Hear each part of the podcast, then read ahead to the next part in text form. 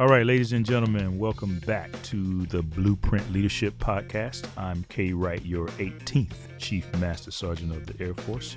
You all know the drill. We talk to some of my favorite people and we discuss all things leadership.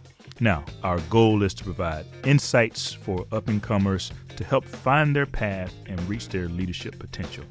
We call it Blueprint, but there's no one way to lead. We want to share our experiences, give advice, and hopefully we can help you find your path and reach your potential as a leader. From the time you're born, you're never alone. Someone is always by your side family, friends, teachers, strangers, those to your left and to your right. What I have realized is that the older you get, the more choices for company you have. And those whom you choose as your company will shape the course of your life. All right, ladies and gentlemen, welcome to the Blueprint Leadership Podcast. I'm Kay Wright, your 18th Chief Master Sergeant of the Air Force. You know the drill. We talk to some of my favorite leaders from across the world and we discuss all things leadership. Now, our goal is to provide insights, tips, and ultimately to help us uh, help up and comers find their path and reach their leadership goals. We call it blueprint, but as we all know, there's no one way to lead. We want to share our experiences, give advice, and hopefully we can help you find your path and reach your potential to be the greatest leader that you can be. Now, our guest for today is someone who I grew up in the Air Force with. We became, we started our command chief real leadership journeys uh, at the same time. Uh, he is a warrior who uh, started off in the Air Force as a PJ, a pararescue jumpman. Uh, he's worked with special forces in all different agencies, a combat veteran. Uh, he's been a command chief at multiple levels. Levels. It is an honor to have him here with us. Uh, he is a personal friend of mine and someone that I've relied on uh, for advice, guidance, and mentorship for many, many years. So, ladies and gentlemen, please welcome our SEAC number four, the senior enlisted advisor to the chairman. Uh, number four, SEAC Ramon Colon Lopez. Hey man, thanks for being here with us. Uh, thanks for having me. Yeah. Really an honor to be here. Yeah, yeah, it's good. It's good to have you. Now, our listeners might remember from our first show, uh, you actually called in. So you're actually, man, our first uh, return guest. yeah, I am. Yeah, yeah. Thank you. It was good. Uh, you know, the first show we talked to uh, SEAC number three, and uh, we had you call in, and, and, and that was a, a really good show. It's been received uh, real well. Hey, let's jump right into uh, some leadership stuff. Tell me about your leadership journey, man. How, how'd you get here? How'd you become the first airman to become uh, the SEAC? Well, it all starts with my desire to uh, to join the armed forces, and uh, that desire at the time was just to get the hell out of Bridgeport, Connecticut. Yeah. Uh, didn't really have a, a charted path per se, but I quickly realized, and my sister reminded me of this, that I sent her a letter from basic training when they made me a, a squad leader at the time. That told her that that leadership position really fulfilled my needs of being in service. So I guess that that was the the first indicator that I had a passion for leadership. Then I became a transportation specialist. Did that for a few years. Um, almost uh, acted my way out of the Air Force during that uh, tenure. and somebody had the right idea that we should make this young man a pararescue man. He's got too much energy. Yeah. And uh, that was when everything came together. You know, that was the defining moment in my life to where I realized that I wanted to serve 30 years, that I wanted to be a chief in the Air Force, and that I just wanted to continue to serve. Yeah. Could you ever see yourself when you were a young transportation specialist or when you first became a PJ? Did you ever see yourself being the most senior enlisted person in the whole United States Department of Defense? well, I think if you were to ask my supervisors at the time, much like you, they will Yeah. give you a different story. yeah. Um, but no, I think that we're a product of the people that are around us. And like I stated during my uh, swearing in, you know, it, it's all about the company you keep, uh, the people to your left and to your right. And I have been fortunate enough to have a lot of good teachers to uh, help me carry on with uh, with my duty. Yeah. So speaking of good teachers, um, any any particular mentors or folks that stand out in your career that that helped you uh, along your leadership journey? Yeah, so I, I call this uh, four gentlemen the Mount Rushmore of uh, of leadership, mm-hmm. and uh, obviously it's uh, Chief Master Sergeant of the Air Force Number Five, Bob Gaylor, whom. I had the honor to meet early on when I was a senior airman. Um, uh, Jim Binnicker, Chief Master Sergeant of the Air Force Number 9 mm-hmm. Uh, he was another one that I met later in my life, but clearly helped me shape my leadership style by looking at the the general purpose side of things and not the special operations side. Uh, I had my first uh, wing commander who selected me and took a huge risk, General now AFSOC Commander Jim Slife. Mm-hmm. And obviously, Chief Master Sergeant retired Wayne Fisk, you know, who grabbed me as a young pararescue man right about in the same time that uh, Chief Gaylor uh, came into my life and uh, just not taught me how to be a warrior and uh, be a gentleman. Yeah.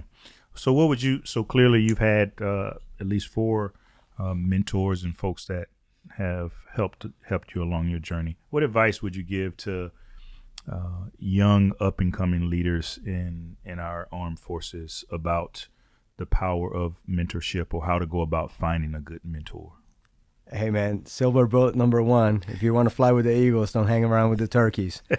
you know, you eventually become the company that you keep, and I think it's imperative to pay close attention to the people that are around you, good or bad learn from the good ones, also learn from the bad ones, and then uh, continue to emulate those uh, those attributes that you value, and continue to be the change that you want to see. Yeah, but but how like how do I go about uh, finding a mentor? Should I just go up and ask someone, "Hey, SEAC, would you be my mentor?" I mean, what's the what what what do you think? Uh, especially you know our generation of airmen now that may not be as comfortable with that face to face interaction what would you recommend?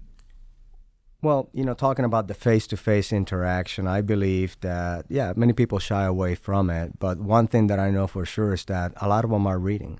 You know, they're reading posts, they're reading tweets, mm-hmm. um, they're reading content online. And if they read something from someone whom they want to learn more, I, I highly recommend that they reach out to them electronically if they want to. Um, for me personally, I'm open to anyone contacting me, which happens on a daily basis. And that is because they either read something that I wrote in the past or they recently found out about, you know, who I am by position or so on. But I've always kept the door open for that reason because the four gentlemen that I mentioned earlier, that's exactly what they did for me. And it's my, my time to pay it back. Dude, so first of all, nobody recently found out who you are. Everybody knows SEAC. uh, but you did mention earlier Silver Bullet, and you mentioned uh, just a second ago, you know, people have read things that that you've written, and and so you're you're pretty famous for your leadership series uh, titled Carnivore Leadership. And uh, tell me, you know, where, where where does that come from, and and what motivated you or got you writing about leadership in, in that way? How many how many uh ser- how many episodes did you or what yeah. do you call them? uh, volumes. Volumes, I, yeah. I, I, I, did five of them. Five, yeah. And uh, so they started when I was the command chief at the first special operations wing, but I have to walk you back prior to that assignment because I didn't have any desire to be a command chief. Mm. And it just so happens that at a, an award ceremony, Gen, uh, Chief Roy was talking to General Wurster, the AFSOC commander at the time, about uh, the potential of getting some uh, special tactics, now special warfare airmen in the command chief ranks. When he approached me and asked me, I basically told him to pack sand. I didn't have any interest in doing it. And you told Chief Roy that? Yes. The Chief Master Sergeant of the Air Force? Yes. Number 16? Number 16. Right. Fairly large man. yeah. but, uh, you know, and uh, I had a relationship with him, so I was pretty comfortable talking to him. But he explained that, you know, there's certain attributes from the special operations community that are much needed to be able to lead in combat today.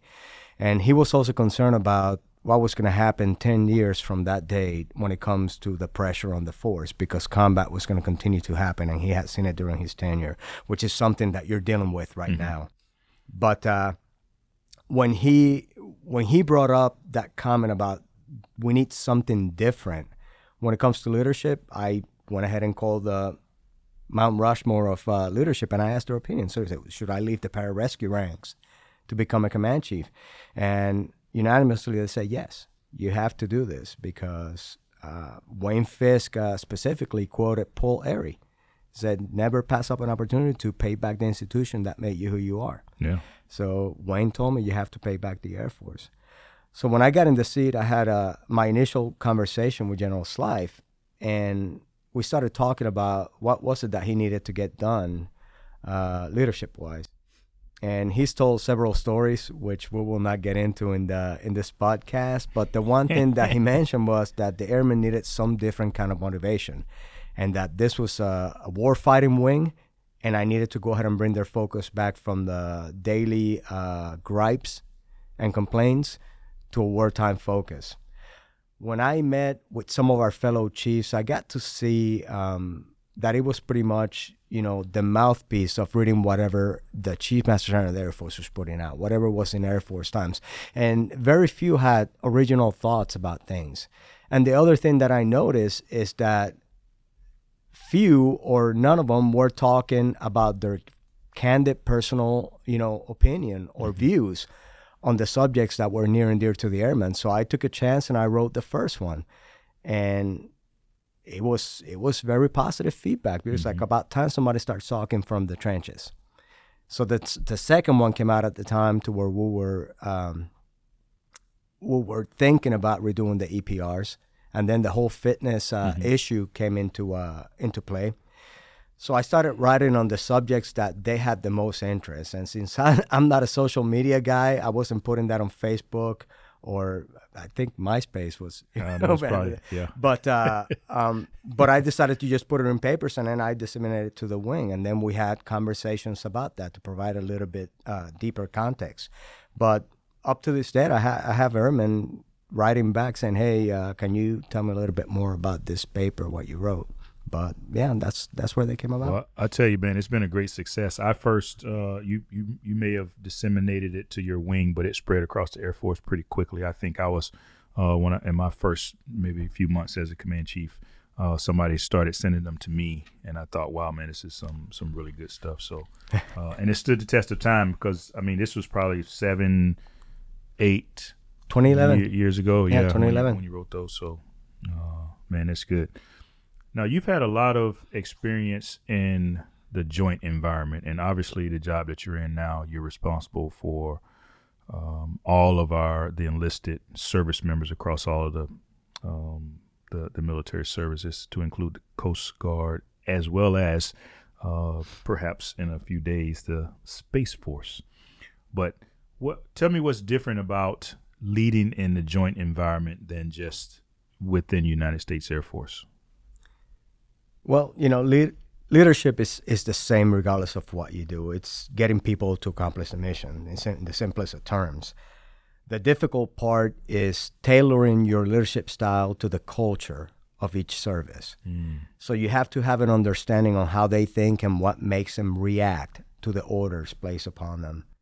And I think that any leader that takes the time to understand other service cultures outside of any computer, you know, join PME program, um, I think that they will be wildly successful if, if, if they are placed in a position of responsibility that includes soldiers, sailors, airmen, marine, and coast guardsmen. Yeah. Um, what would you tell? Uh, uh, well, first let me ask this: uh, Do you think you you? So what what do you got in now? Uh, I'm at I'm almost at 31. You're about 30 30 years in. 30 20, 29 years. 29. Okay. 10 days ago. Yeah. Is the Air Force different? Yeah, we didn't have internet when I first came in. you know, it's yeah, it's it's different. But you know, the funny thing is that the graybeards back in the day used to look at us and say, "Hey, you guys don't understand how it used to be." You know, back in the day. Yeah. What's the thing? Well, back in the day, so it's going to be constant. Right. You know, there's always going to be uh, new developments, new technology. Uh, the the culture of our people is going to continue to change with the times. So we just got to remain flexible to be able to make the mission work. Yeah. I think one thing that's probably the same is we still recruit just like we did when you yes. and I came in. We still recruit, you know, highly motivated, innovative, creative uh, people that have high aspirations and, and want to do well. Uh, there's probably a lot of people who want to know, hey, man, what should I be doing now as a young airman, soldier, sailor, marine, coast guardsman? um, if I wanted to follow in your footsteps? Like, what what are the things at, at, that they should be doing that will ultimately lead to success? Well, wa- walking in footsteps, I much rather like to have people blaze their own trail mm. because credibility by proxy is seldom a reality. You don't become credible because you know somebody you try to do the same thing that somebody else was doing. Mm-hmm. Once you put your own personal take into those actions, then that's really when you come to be the leader that uh, others will desire to follow. But if I had to give them any advice, it would be to learn from the past look at the place where they need to go early on. I was just having a conversation with a gunnery sergeant that has aspirations of being a sergeant major at some point. Mm-hmm. 12 years in service. So my advice was look at the next position that you're looking at filling, and that is that of a first sergeant. Then take some lessons learned from the past and start seeing what your strength and your weaknesses are. Then start charting a path, write it down on a notebook in a notebook and uh, start flying, you know, your plan. As you get to execute that plan, you're going to get to see that some things work, some fail, but use everything as a lesson learned and then just keep on working forward. But always act on the expected rank and don't rest in your laurels because you are now an E7. Yeah. And if I had to give advice for any airman out there, if you're a master sergeant right now, start looking at that little brown book and see what it says about being a senior master sergeant and start acting in that fashion to go ahead and prove that you have the capabilities and the ability to be able to serve in that rank. Leave it no question that you are the best suited to do that. Yeah.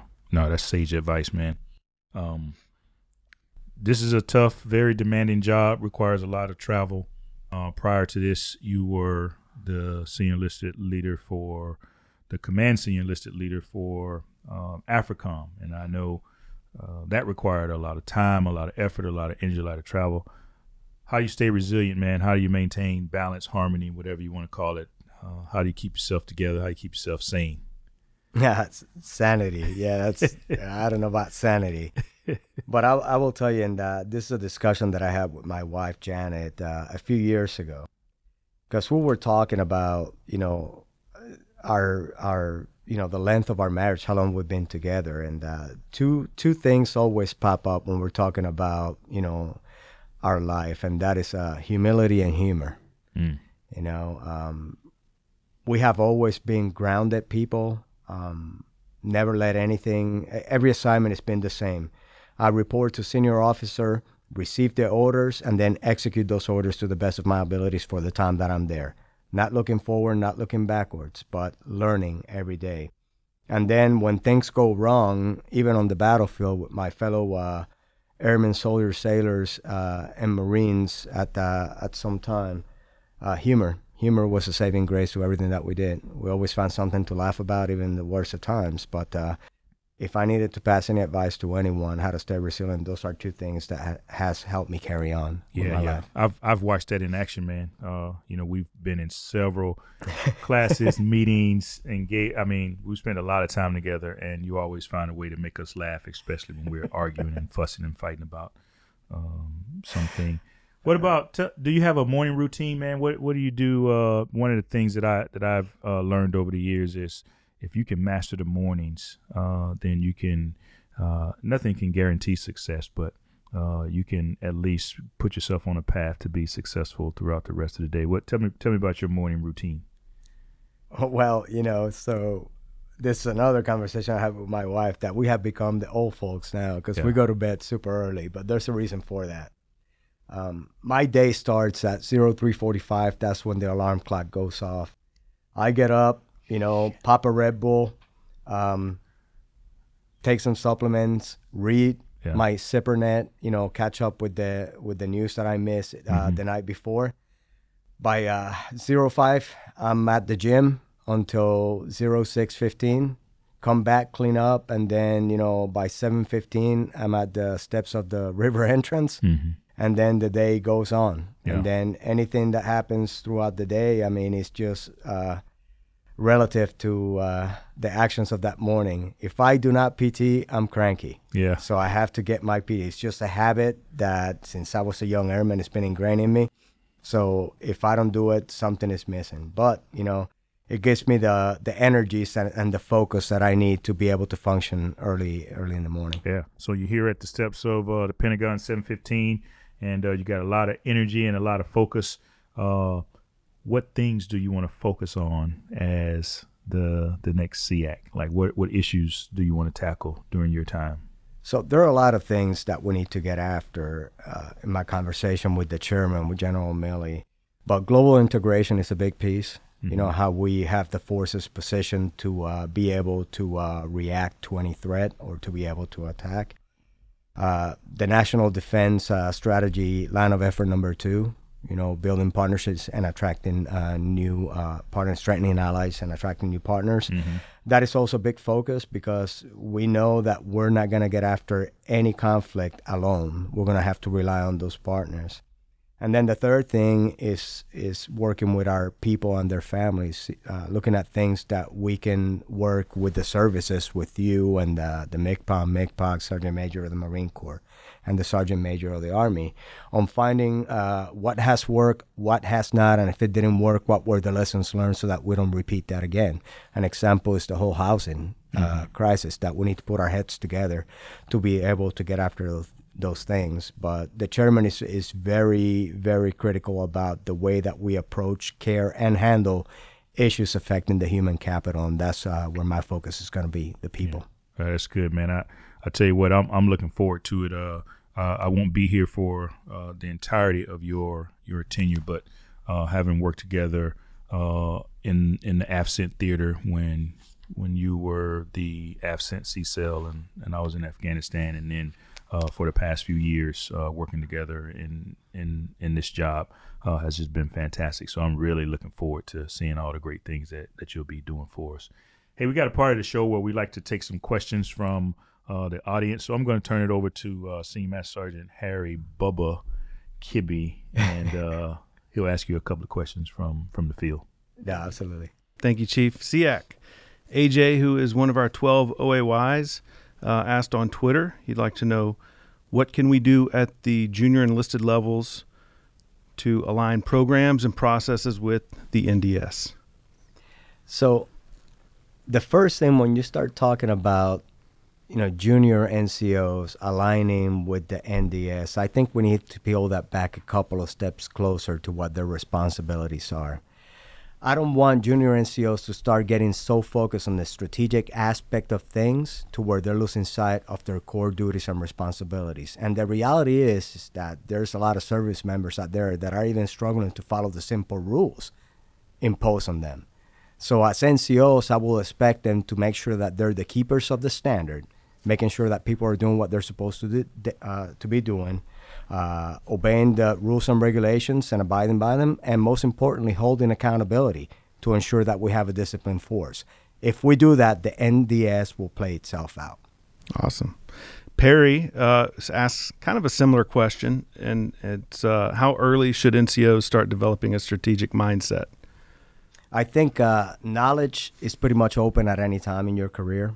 If I needed to recommend two books for them to read if they want to know about strategy, is uh, The Art of War, Sun Tzu, and also Clausewitz, learning about the art and science of strategy. You know, the book is actually called On War. So read those two books. They can get a little bit dry at times, but just get past those few humps on the road, and you will come out with a pretty good understanding on what is it that it takes to create a strategy. But then I will urge them to go back to their units and start relating actions to what they read. There's nothing better than using education for action, not just knowledge. You know, nobody cares about hearing passages from Clausewitz's book. That's why I'm not quoting anything from it. Mm. But what I will tell you is that the actions taken based on what I learned from that has really helped me move along, understanding the strategic uh, realm. Awesome. Uh, SEAC. Uh, Derek would like to know what is your favorite or most rewarding assignment as a leader? As a leader, I have to say AFRICOM. I got to learn so much in that theater. And I think a lot of people fall in the same pitfall I did, correlating, all right, we got terrorists, it's just like Central Command, which is not. You get to deal a lot with poverty, you get to deal a lot with corrupt governments. I mean, there's there's a whole government approach that is necessary to take care of the issues in Africa. But the one thing that I say it was most rewarding is my interaction with the African partners a lot of them just needed a little bit of guidance to go ahead and be empowered. And I think that we were able to achieve that because Chief Wright was there during the initial stages of our relationship building with them. But if you were to see them then and you see them now, they have flourished, and even their their chiefs of defense are empowering them more. They're creating positions for them, which is really a sign of success. You know, if uh, since we're on the subject, and for any young airmen uh, out there listening, I will say that when you get into an assignment, don't take someone's playbook and start acting upon it. Look at what they did and then go ahead and start developing what is it that the future needs. And that development of that particular playbook, your own playbook, it's got to have an end state, some actions that you want to see realized by the time you leave and then you execute that plan. And then you use the people, not the feedback of those close to you, because there's going to be plenty of people blowing sunshine up your OCPs. But I will tell you, there's there's one of those things that makes that Chief Wright laugh.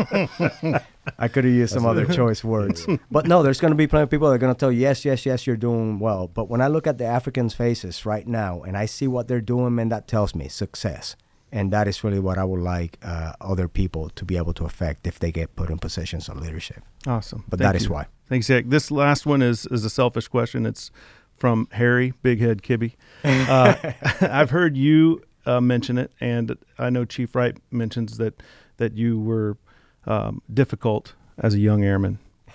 Um, do you think that so, on occasion difficult airmen uh, who aren't given up on make good leaders?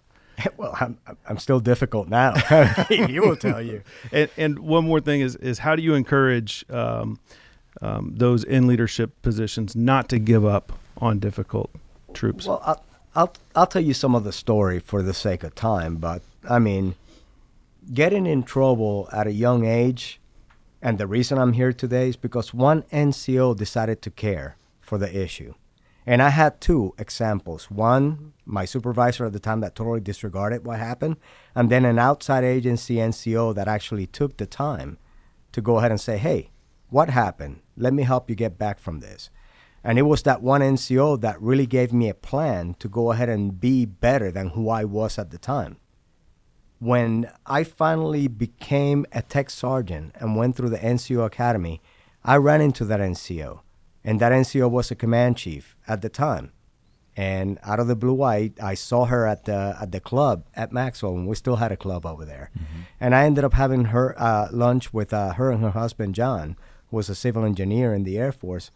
And uh, she was like a proud mom because she knew exactly how quick I had pr- I had promoted, making up time for the stripe that I lost. Um, she saw that I was doing something better with my life. She saw that I actually taken my energy and made use of it. And then uh, when I finally became a chief master sergeant, she was one of the first people to go ahead and say congratulations, you know. And she told me, "You see, Jack, you know what's the other word that we use for donkey? Uh, you know, yeah. she told me, uh, I told you so. You know, so again, if you fall on your face and pick yourself up, but realize that there's going to be somebody in there paying close attention to you. And if they give you advice to help, don't stay in the dumps, man. Don't stay in the basement. Yeah. You know, get out of there and freaking see the sunlight of the day because, man, every day will bring something different. So. Thank you very much, SEAC. And um, thank you for submitting the questions. If you'd like to connect with SEAC, you can follow his Facebook page at seac.jcs or on Twitter and at the Joint Staff. He's also on Instagram, LinkedIn, and YouTube. Back to you, Chief Wright. All right, thanks, man. Um, hey, did you ever? Was there ever a time uh, in your career, growing up in the Air Force and in the Joint world, where you felt like giving up? Yes. Yes, and uh, most people will think during the pararescue pipeline, but uh, no, that wasn't even a thought at the time. But I had a very challenging assignment at one point, and uh, the the assignment was challenging because at the speed that they were measuring progress was extremely slow. We had toxic leadership. We had uh, senior NCOs uh, that, for the most part, didn't care. Uh, there was a lot of self-serving going on at the time in that uh, particular assignment. And at one point, I actually called uh, my functional manager here at the Pentagon. I said, "Hey, I want to out of active duty. Send me to the reserves over at Patrick. I'm done with this clown show." And uh, he's like, "Hey, buddy, just hang in there. Look, these things happen. Uh, just trust that somebody's got your back." And it is because I trusted that chief at the time that I decided to just go ahead and hold my ground. And uh, you know, I'm I'm glad I listened because things really did materialize. Yeah. But uh, it was just a very very difficult position. Man, I tell you, there's lots of, uh, and I'll I'll just speak for airmen um, right now, but there are lots of airmen uh, out in our Air Force who are in that same position now. And you mentioned toxic leadership, so that's been a, a huge topic of discussion um, not just on social media, but as I travel around the world and get to speak to young airmen and NCOs face to face, you know, they point to some of the resiliency challenges, the low morale, the suicide, and, and some of the other things. Uh, one of the key things that they say is toxic leadership, toxic leadership. What what advice would you give to um, a, a a young airman or NCO who is dealing with, at least in their uh, opinion, who who has to deal with a toxic leadership environment? How like what do you do? How do you make it through something like that? Well, I will tell them that it's all about accountability. If somebody's doing something wrong and they're that toxic, they got to be brought forward and be dealt with. I've always said it. You deserve what you tolerate. So if you let them keep doing that and uh, making you feel belittled or you know undervalued in your position, then you deserve it. Yeah. But if you decide to go ahead and stand up against them, and I, I'll say it in, in public right now in the podcast, you can always reach out to me at any time. Yeah. Ramon that colon Lopez that mail at mail that mail. And if you have an issue and you want some advice, reach out to me because the reason I'm here today is because one NCO took the time to go ahead and hear me out. And I will be uh, ashamed if I didn't hear you out if you're having similar issues. Well, if your exec is listening, they better create another mailbox for you because you'll you'll certainly start getting those. Uh, You, speak from experience, right? Yeah, oh, yeah, yeah, yeah. Um, what about? Um, so there's a couple other parts of this equation that that I would ask you to address. Uh, one is the the person that's being a toxic leader, and and let's not let's not even bother with them because th- they probably are the ones who have this. Most people who are toxic don't really really know it. But what about the chiefs and the commanders and the folks that are responsible for making sure that you have the right leaders in the in the right place and rooting out any? I always get this word toxicity. Toxicity. Toxicity, yeah. Uh, what would you say to those folks uh, who have the power to either make the toxic leader better or remove him from the organization? Yeah, my, my message will be the same accountability. Uh, I, I think a lot of the issues we have today regarding leadership is lack of accountability. I'm pretty sure that by that point, if you're talking about a wing command chief, a colonel, uh, brigadier, they all know what the rules are. But often people turn to turn the blind eye, either because that has been the norm for a while, that has been the culture of the organization, or clearly they just don't feel they have time to be dealing with that. And sometimes people shy from opening the, the proverbial uh, can of worms because they got too much stuff to focus on. But my advice to them will be if you're having problems with your people, you got to put everything else aside and focus on them because without them, you will not get a damn thing done. Yeah. So pay close attention to, to your people and uh, see what their needs are. And if they bring something forward, then act upon it and show them the results that they're caring enough to go ahead and take care of the issues uh, immediately. Yeah. Hey, I got a uh, a question for you, CZ. Um, so you literally are the poster child, like literally. Like I, I come through the airport and I see your poster. I, uh, it, like you literally are. It wasn't by the FBI. But no, no, no. like you're the poster child for you know what a service member, certainly an airman, should should look like, should act like, and if it you know if not for you telling your story, most people would think, "Wow, man, this guy's you know he's perfect. He's hardworking. He just gets after it. He's a machine. He wakes up at three forty-five in the morning." Um, tell us what you do for fun, though. Like what what are besides making jokes about all the rest of us? What like what do you and Janet do to on the weekends or when you have free time? So you know, I, I'll start with Janet because she just loves to make the home a home. She loves to cook. And that's part of our we time. You know, Mhm. we sit in the kitchen, you know, we have a beer, she cooks, and then we say whether the meal was great or sucked, which it never sucks, by the way. I'll say that on the record. Um, and we love being outdoors Yeah. very uh, outdoorsy people. We love hiking. I obviously have a, a passion for mountaineering and mountain biking.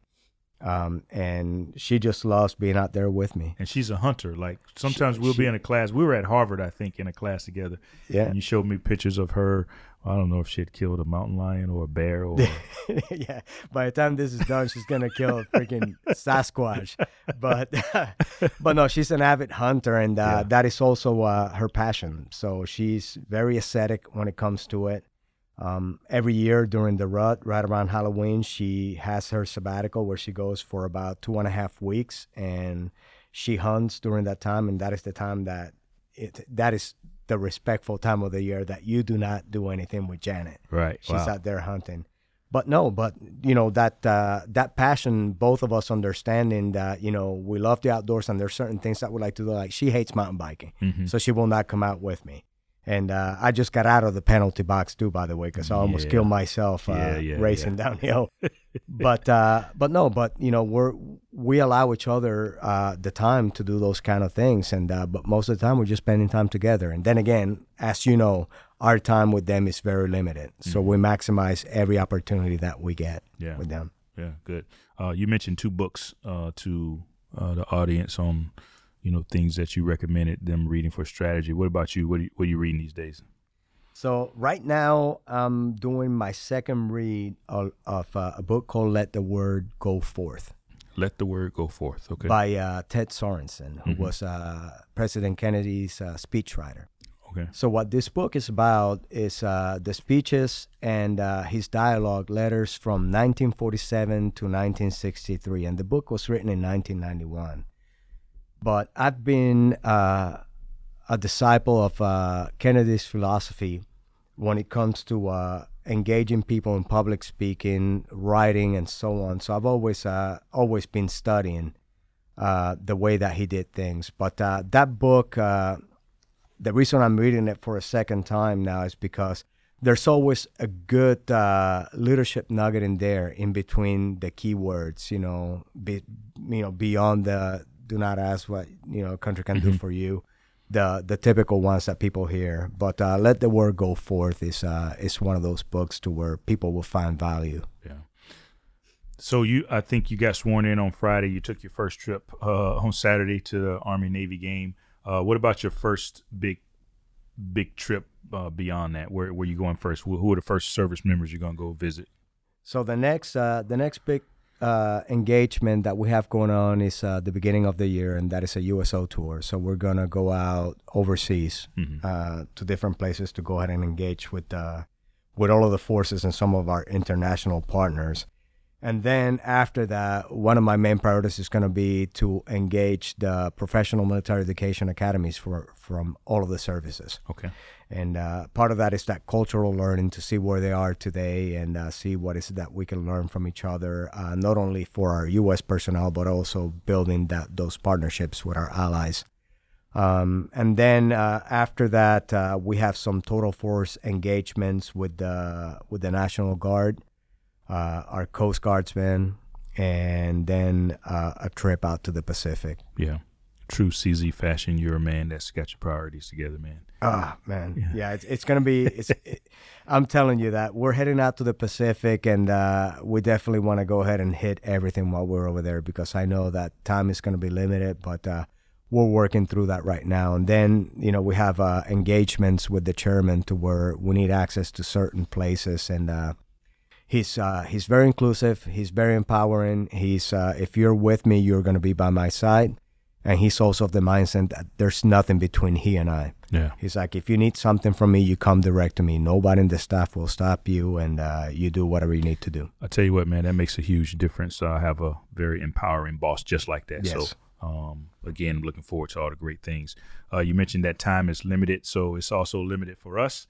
Uh, but I, I, I couldn't allow you to leave, man, without uh, telling us uh, of all the things that's happening in the world. Lots of challenging stuff uh, for us as leaders in the United States military.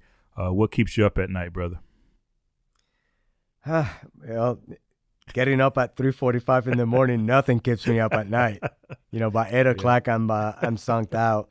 Yeah. But uh, something that is uh, that is heavy on my heart and the back of my mind is uh, the our posture when it comes to uh, helping people with uh, traumatic issues, uh, you know, brain issues, psychological issues, and uh, I go back to the conversation with uh, Chief Roy at the time that he was concerned about the well-being of the force, and we're starting to see it to, to see it right now.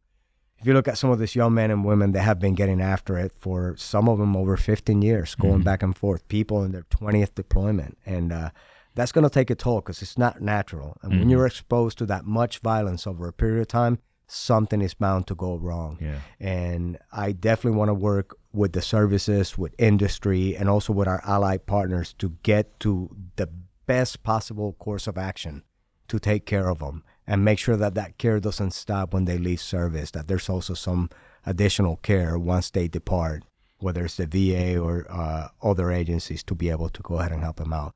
But that is one thing that is uh, that is heavy on my mind. Yeah, no, man, I, I appreciate it. I, I can I can tell you uh, for the audience out there, uh, we definitely uh, hit the lottery with uh, SEAC number four, man. So so thanks for all the stuff that you've been doing all throughout your career, and and I and I look forward to just watching you, man. I'm I'm just gonna sit back and, and watch you work.